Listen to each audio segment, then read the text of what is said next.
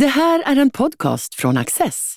Du hittar fler av våra program på access.se och på Youtube. Mycket nöje!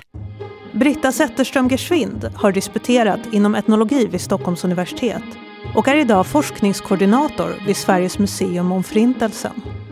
Hon är aktuell med en studie av Gunnarpshemmet, ett interneringsläger för kvinnliga flyktingar i Sverige mellan 1945 och 1946. Varför låste man in kvinnor som nyss suttit i koncentrationsläger? Britta Zetterström Gersvind, välkommen hit. Tack så mycket. Det är ett väldigt tungt ämne du har valt. Vill du berätta om ditt ämne och hur det kom sig att du valde just det här? Ja, när jag började som etnologistudent för väldigt länge sedan, eh, då hade jag aldrig trott att det var någonting som jag skulle syssla med. Eh, jag har alltid undvikit, alltså mått väldigt dåligt av att titta på läskiga filmer där det handlar om övergrepp eller våld eller den sorten. Jag har alltid liksom... Eh, därför att jag också bryr mig och är väldigt engagerad på olika sätt i demokrati och rättvisefrågor och sådär. Eh, så det kan man ju undra varför det blev så. Eh, men det börjar med att jag är jätteintresserad av eh, historiebruk eller hur vi i samhället använder oss av historia. Eh, och då har jag eh, studerat museer och synen på medborgaren, på demokrati och hur liksom historien eh, används på olika sätt. För att skapa åtskillnad, för att exkludera och inkludera i en slags gemenskap. Så jag ser museer väldigt mycket som en slags eh, eh material, materialiseringar av idéer i samhället. Eh, och då var det så att när jag skrev min avhandling som handlade just om det, eh, synen på demokrati, eh, och då tittade jag på Statens historiska museum och hur man från 1943 fram till idag eh, förhandlat liksom, synen på medborgaren genom att titta på huset. Och när jag gick i huset så upptäckte jag att där fanns det något som heter Baltiska gången.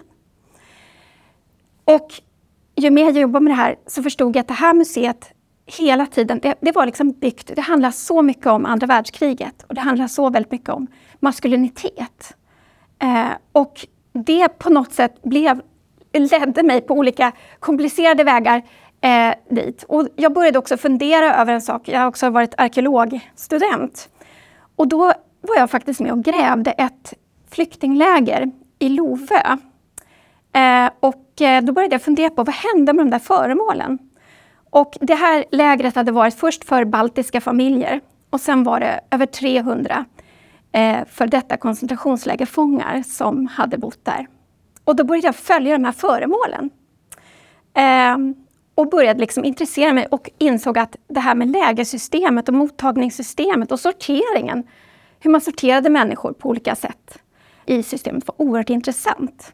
Eh, så på, det, på den liksom vägen blev det.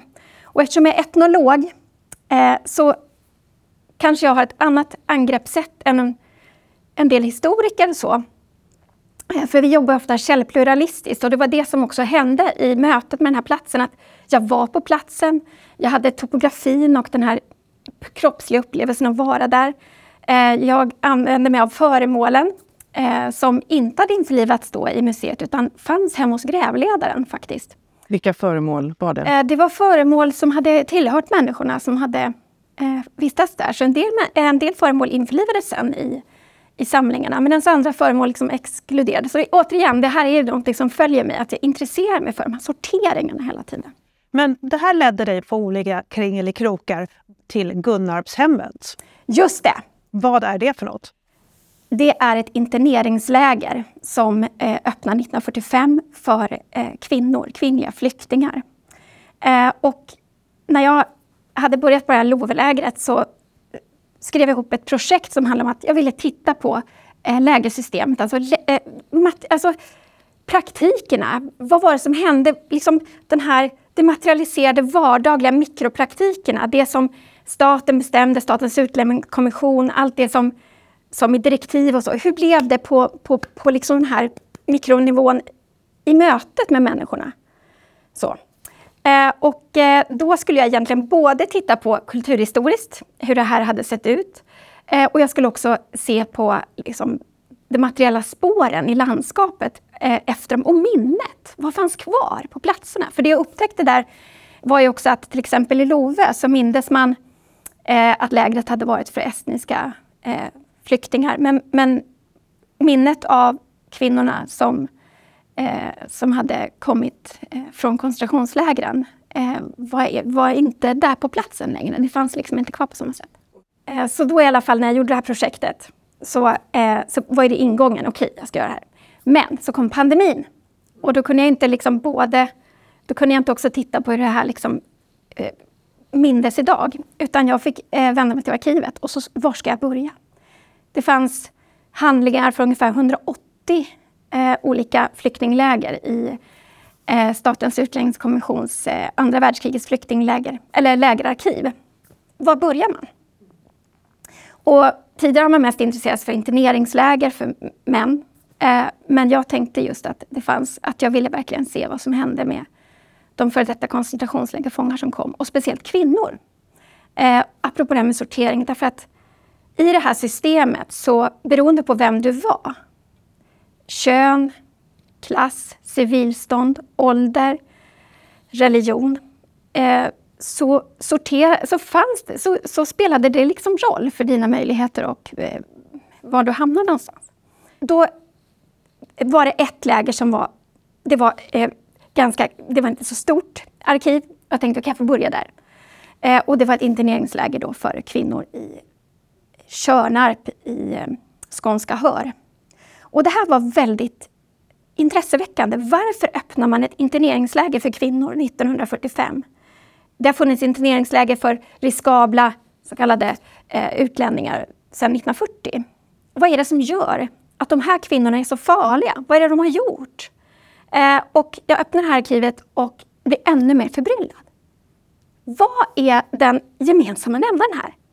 Därför de som vistades där, eh, det var dels eh, kvinnor som hade haft, eh, alltså norska kvinnor, så kallade tyskjäntor, som hade haft samröre med, med tyska soldater. Det var danska kvinnor som på samma likartade grunder var internerade det var kvinnor som hade varit våldsamma eller ställt till besvär i de mottagningsläger de kommit. Och där var det också före detta koncentrationslägerfångar, både judar och katoliker. Och vissa fanns det ingen förklaring alls eh, varför de hade internerats, som jag kunde liksom se, förutom en, det fanns en gemensam nämnare och det var att de ansågs vara sexualmoraliskt problematiska. Eh, och då kunde det vara så att, eh, eh att i ett läger så hade andra överlevande sagt att den här kvinnan var prostituerad och sådär. Så att på något sätt så ett stigma som en del kvinnor kom med fortsatte att verka i, i Sverige och i det här mottagningssystemet. Så hur såg processen ut när de kom till Sverige? Ja, eh, det var en, en diger eh, en, en, ett, ett enormt system eh, som också är spännande för att det är under formering under kriget. Alltså hela, om man tittar på alla flyktinggrupper. Men när man togs emot så sanerades man. Kläderna brändes eh, eh, ganska, i ganska stor utsträckning. Man avlusades, man kontrollerades i olika liksom, medicinska undersökningar. Eh, och eh, det var allt ifrån man letade efter jättefarliga smittsamma sjukdomar som tyfus. Men man gjorde också eh, gynekologiska, gynekologiska undersökningar. Eh, och det har inte egentligen man intresserat sig mycket för. Eh, och när jag tittade på det här lägret så insåg jag att det här är jättespännande, men hur ska jag få veta något om just de här praktikerna? Hur det var att från ett individperspektiv inte titta bara liksom uppifrån, utan för, försöka förstå det från andra sidan. Fanns det dagböcker då, eller? brev? Eh, ja, det man får göra då, det är det som jag kom på här nu, att det går inte att bara titta på myndighetsarkivet så, utan det jag kom på var att jag fick följa de här kvinnorna genom lägersystemet helt enkelt. Och det visade sig vara väldigt bra och tacksamt att titta på ett läger med kvinnor som var vad ska man säga, alltså utsorterade, de som inte passar in, de som inte är önskvärda. För att genom att titta på det så vet vi också någonting om det önskvärda. Eller hur? Eh, vi får veta väldigt mycket om normer. Eh, och, eh, så därför så följde jag de här kvinnorna genom, i deras resa genom det här systemet. Vad var det som föranledde att de hamnade här? Och det är alltifrån polisrapporter, det, det, det är liksom en utmaning verkligen. Att, att, därför att när man tittar först så är det ju så att det är mest röster om människorna. Men om man tittar lite bredare, i, i, i, fler materialkategorier, så kommer man människorna ganska nära. Och ibland är det som sekundärt, men ibland finns det brev. Och jag hittade också eh, ett vittnesmål från en kvinna i ett väldigt, väldigt viktigt eh, arbete som Polska källinstitutet i Lund gjorde. Det var nio kvinnor, eller det var två män eh, och resten var kvinnor, eh, överlevande. En av dem var judisk. Eh, som, hade, som själva jobbade med att aktivt ta upp vittnesmål från andra överlevande. Och de här, de här människornas arbete, apropå agens, för det är någonting som jag är jätte, som har liksom verkligen engagerat mig väldigt mycket. Att det, är lätt, det, har liksom, det finns en tråp om de överlevande som en slags passiva offer. Eh, och särskilt kvinnor har ju, alltså hur män och kvinnor betraktas beror ju på könsrolls, alltså hur vi ser på, på, på det. Och jag ville liksom visa på, eller undersöka, eh, deras agens, vad de gjorde. Och de här som tog upp de här vittnesmålen, det var ju, eh, de, deras arbete är också väldigt dolt, så det är en helt annan fråga. Men ibland dem så fanns det ett vittnesmål från en av de här kvinnorna som sen blev internerad på Gunnarpshemmet. Eh, och där fanns ju hennes egen berättelse om sitt liv. Så jag har letat verkligen efter de casen där jag kan koppla samman eller jämföra. Och det är som en slags metod också att, att ta utsagor som talar från olika position, från olika hierarkiska ställningar och sammanföra dem. Men vill du berätta om den här kvinnan då? För då måste du kunnat följa henne redan från alltså tiden under Förintelsen, vägen in i Sverige och då in i det här interneringslägret mm. på Gunnarpshemmet. Berätta mm. om henne. Hon var en, en polsk kvinna, hon var inte judinna. Eh, hon hade barn och en man eh, och eh, uttogs till tvångsarbete. Eh, och hon var tvungen att lämna sina barn eh, utan att veta eh, om någon tog hand om dem. Så hon blev helt och hållet separerad från dem. Och, eh, eh och hon eh, blev sen eh, sänd till koncentrationsläger för att hon avvek från det här arbetet. Eh, och fick inte veta vad som hände med hennes barn. Eh, och sen kom hon då, hon gick igenom hela den här proceduren eh, vid mottagningen med avlusning, med karantänsläger. Eh, kom till ett, Eh, ett så kallat utlänningsläger. Eh, och där hamnade hon i konflikt med två andra överlevande. Och det ska vi också komma ihåg, för människorna som kom hit, en del hade träffat varandra i lägersystemet. Eh, en del eh, hade, alltså det här offer-förövare-perspektivet är problematiskt när man använder de begreppen eftersom att alla var ju tvungna att liksom, i någon skala kanske, det är gråskala helt enkelt, för att kunna överleva. Eh, men de träffades alltså människor som någon kanske hade dödat någon annans barn eller någon hade stulit någons mat. Eller, eh, och, i, och i viss mån också när man hade olika hierarkier och positioner. Och inte minst fanns det också en antisemitism eh, där judar och icke-judar hamnade på, i samma läger. Så det var liksom, det var, kunde vara oerhört plågsamt, tror jag, att hamna i ett läger med människor som man... Eh, För det blir lite komplicerat. Vi, vi pratar hela tiden om läger. Eh, var det alltså människor som hade suttit i koncentrationsläger tillsammans och sen hamnade i flyktingläger här och sen vidare till interneringsläger? Precis. Så, så i det här fallet då, äh, äh, den här kvinnan, äh, hon kom i konflikt med två andra personer. och på grund av det här slagsmålet som blev, där en hade dragit kniv och det fanns svenska vittnen på det här och, de, och sådär. Jag vet inte exakt vad som hände, för det har inte hon berättat själv. Nämligen. Så jag återger heller inte det då, eftersom att jag inte vet vad som faktiskt hände. Men jag vet att både hon och de här två som hon slogs med internerades på Gunnarnshemmet För att de hade, eh, ja, för att man hade bråkat med varandra. Eh, och ett annat eh, exempel är också en, en kvinna som jag kallar för K. Eh, när jag skriver. Eh, hon var bara 13 år när hon hamnade i det, i det nazistiska, eh, nazistiska lägersystemet och eh, så. Eh, och eh, när hon kom till Sverige så var hon 18 år. Eh, och hon känner också igen eh, två personer som har i, i liksom rollen av eh, övervakare, alltså fångar kunde också få rollen som, eh, som ledare över andra fångar. Och det var liksom ett, ett utstuderat system för att så split, för att motverka solidaritet och sådär. Och hon kände igen två av sina eh, plågoandar, så att säga. Eh, de hamnade på samma ställe. Eh, anmäler det här. Det är flera polskor som känner igen de här personerna. Eh, och de två eh, skickas till Gunnarpshemmet.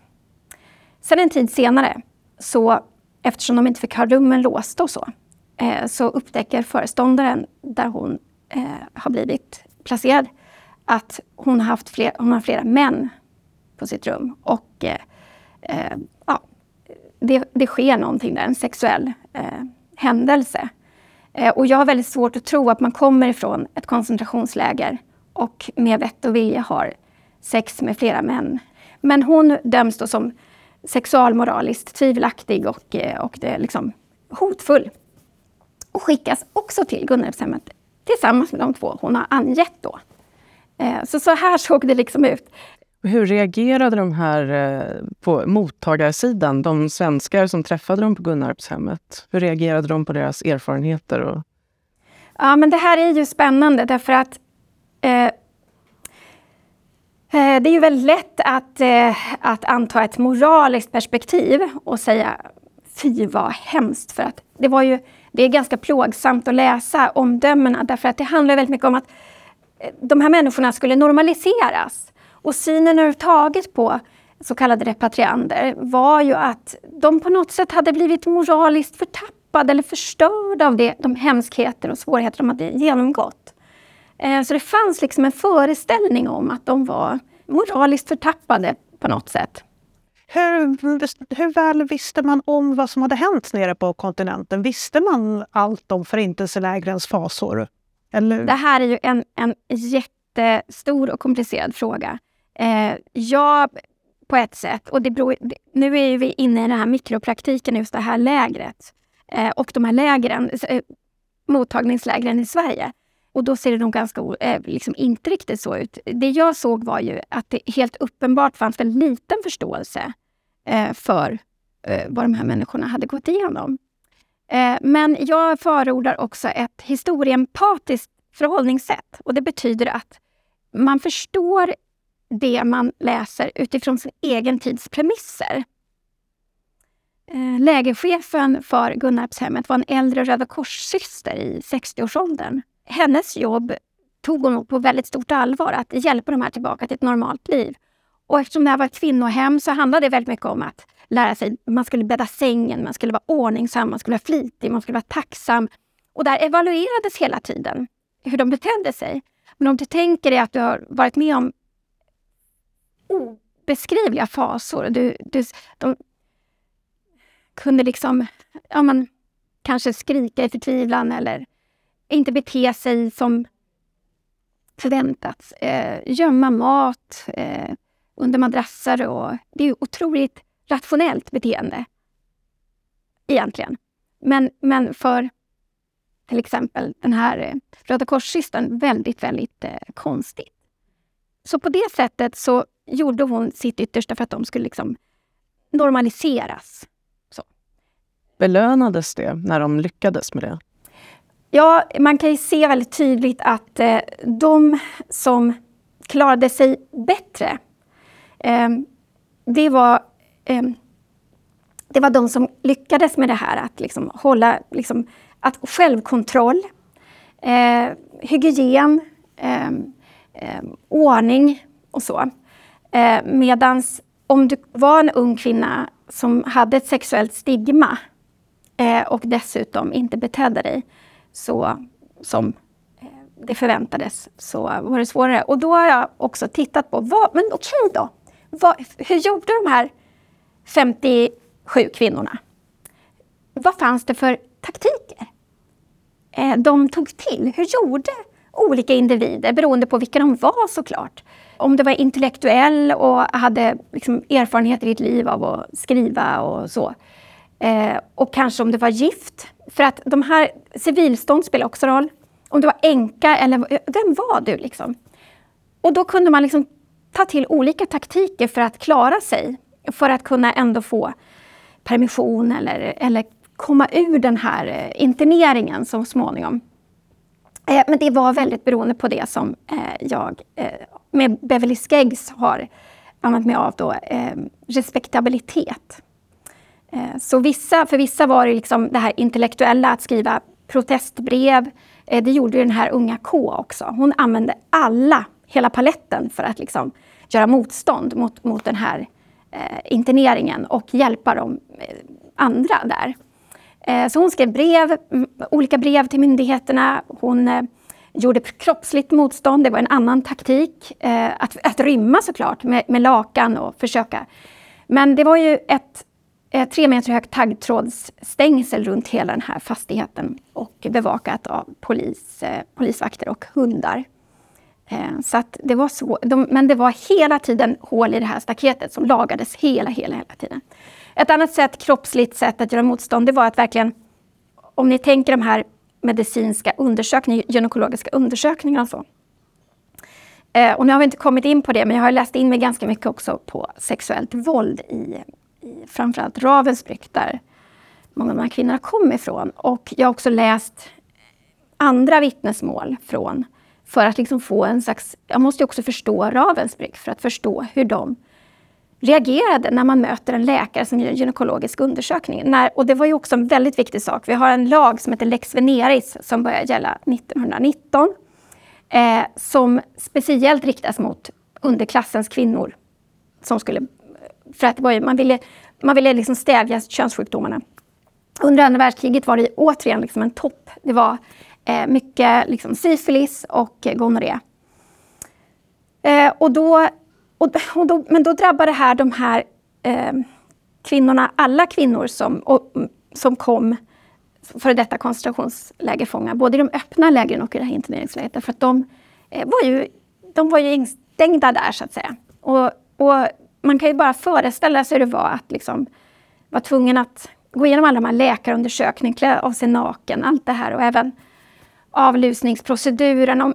Det måste ha liksom det måste ha liksom väckt väldigt traumatiskt. Jag reagerade faktiskt på det när vi läste din text, att hur slående det är att eh, ankomsten till Ravensbrück, att det är medicinsk undersökning, det är avlusning, det är... Rakning. Rakning. Och sen samma sak när de kommer till räddningen då i Sverige. Att det, mm. Och i, ett, i, en värld där man ännu inte har ett språk för att diskutera posttraumatiskt stresssymptom. Och, och från de svenska myndigheternas sida så är det ju liksom, det handlar om eh, ja, rationella, eh, alltså nu ska vi sprida, eh, se till att inte de här farliga sjukdomarna sprids. Och, man menar väl, men det mm, hamnar snabbt. Men undan för undan, det, det, man, alltså myndigheterna och hjälp, eh, Röda Korset och alla som jobbar inser ju också eh, ganska snabbt, alltså med, de, med de traumareaktioner de får, att oj, eh, jaha, eh, och sådär. Eh, och en sån sak var just de här med att eh, taggtrådsstängsel, eh, att man börjar säga okej, okay, vi får eh, liksom ta ner taggtråd från vissa. Och sådär. Ja, vissa hade taggtråd och andra inte. Då. Så det som är spännande här är ju liksom både att jag vill lyfta fram eh, att det här är en, en, en, en, en brokig grupp människor. Eh, och att, eh, eh att de behandlas på olika sätt eh, beroende på vilka de är. Också kön spelar väldigt stor roll. Men jag vill också visa fram hur de här människorna är, har agens och gör saker. Eh, och de tre taktiker som i alla fall kvinnorna här i, i, i Gunnarpshemmet tar till, det är ju dels det intellektuella, att liksom skriva protestbrev och, och sådana saker. Men det är också det här kroppsliga, att, att fly, att eh, slåss för att slippa de här undersökningarna eh, och att matvägra. Så att en slags kroppsliga liksom, eh, protester. Och det tredje är ju att det finns en möjlighet relationellt att gifta sig, att, få, att hitta en, en man. Ja, hur gick det för de här kvinnorna sen, efter interneringslägret? Ja, ehm, det är ju eh, så att eh, eh, flera av dem repatrierades, tvångsrepatrierades mot sin vilja. Och när vi pratar om unga K här och två av de här andra det fanns ytterligare en kvinna som var väldigt hög, som gjorde en karriär inom, inom det nazistiska lägersystemet och som också ja, som, eh, som också hamnade där? Ja, eh, och hon var en, en, liksom en det var en allvarligare eh, historia. Eh, och hon eh, också eh, åtalades i, i Polen sen.